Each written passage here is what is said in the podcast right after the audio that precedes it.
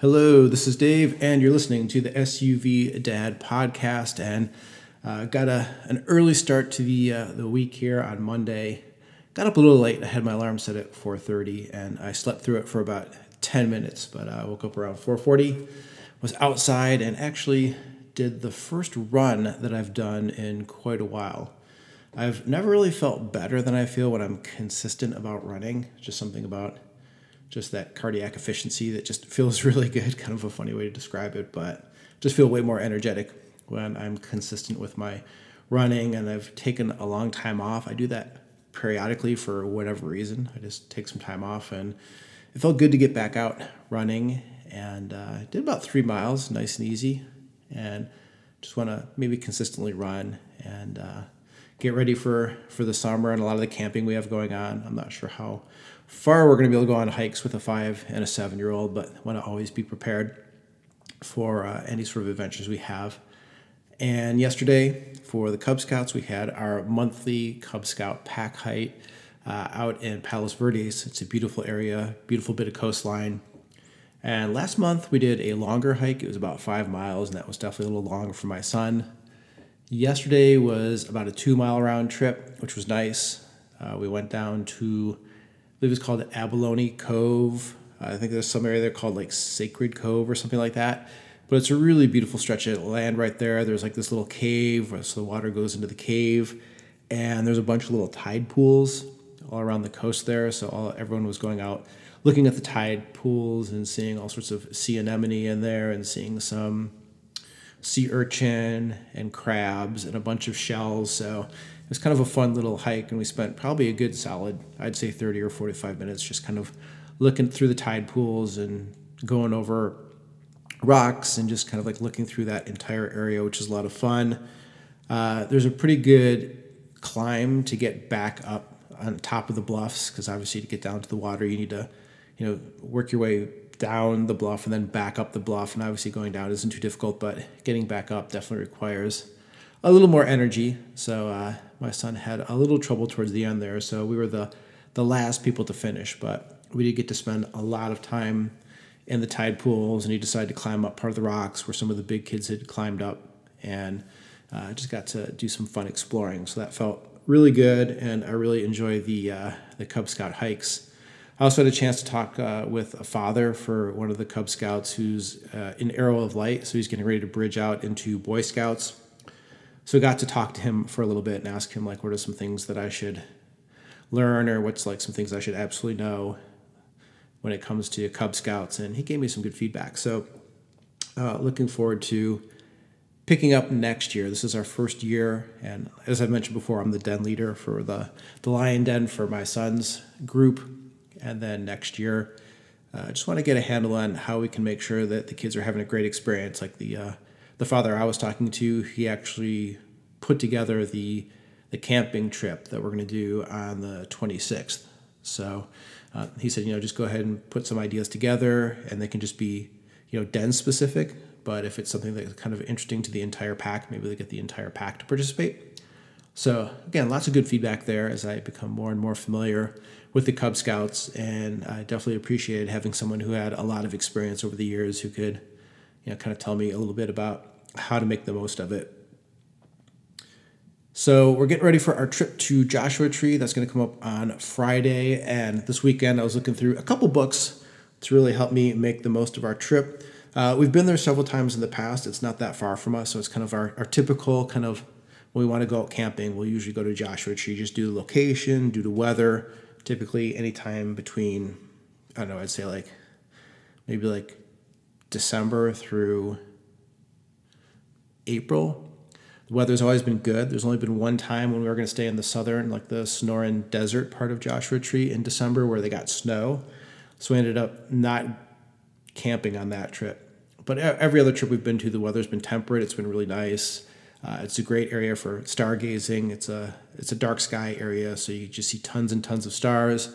There's not a lot of trees there. Like for instance, we've been to uh, Sequoia and Kings Canyon beautiful skies there as well, but there's just so many like really big, large trees that it's difficult to get a really clear view of the sky. Uh, definitely not an issue when it comes to Joshua Tree, just because the skies are just so open. So it's one of our favorite places to go. But camping with younger kids over the years, we haven't been able to be as mobile uh, as we uh, could be. And then also, we've typically taken my wife's minivan, and now that I have a 4Runner, it'll be easier for us to investigate a bunch of different areas. So, a couple things that I've been working on that I thought were super helpful, and I'll link these in the show notes. I ended up getting a book called Joshua Tree The Complete Guide. Uh, it's from James Kaiser, and there are a couple things I thought were super helpful with this book. Uh, there's a couple descriptions of hikes here, and we have younger kids, so understanding what type of hikes would be appropriate, you know, maybe like a couple miles at most would be great. There's also some examples here for rock climbing. I'll have more on that in a minute. And then there's some really good examples for some four wheel driving courses. So we'll be able to take my my 4Runner out and just do some driving, which I think will be kind of more the kids' speed, in addition to doing some of the shorter hikes. So really looking forward to getting out and exploring a little bit more than we've done in the past. When we've gone in the past, we've mostly done rock climbing, which we'll definitely do this time, but not too much in the way of hikes just because before my son was like three or four at the time, and now he's almost six. So we should definitely be able to go on some longer hikes. And I would highly recommend this Joshua Tree, The Complete Guide. Really good book, and it's really helped to plan this upcoming trip. And then the other book, I can't remember where I got this from. But this book is called uh, Best Climbs. It's from Falcon Guides, and it's uh, Best Climbs Joshua Tree National Park. Uh, the best sport and trad routes in the park. It's from Bob Gaines. And the nice thing about this book is it really breaks things down based on location. It also breaks it down based on the grade of the climb. So obviously, we're looking for easier climbs. And there's also a description as far as what type of climb uh, is best or what type of climb you'd be doing in each of these areas, whether it's a sport climb, whether it's a top rope, lots of really great information here. And I found at least two areas, two crags, if you will, where I think it would be good for us to do our first rock climbing kind of on our own without a guide or anything like that. So I have another book that is uh, much more in depth. But I think for this particular trip, I'm going to stick with the best guides or the best climbs, Joshua Tree National Park. I really think this is kind of more our speed, being more or less beginners. And I found a couple areas that'll work out really nicely for us. One thing I've mentioned on other podcasts is I have a static rope, so great for doing natural anchors, tying around boulders and things along those lines.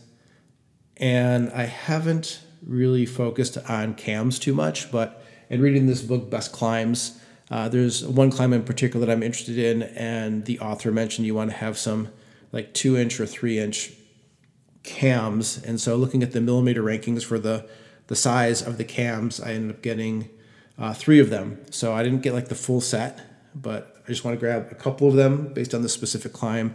And if that works out, fantastic. If not, then we'll just stick with uh, anchoring to to boulders and just doing natural anchors.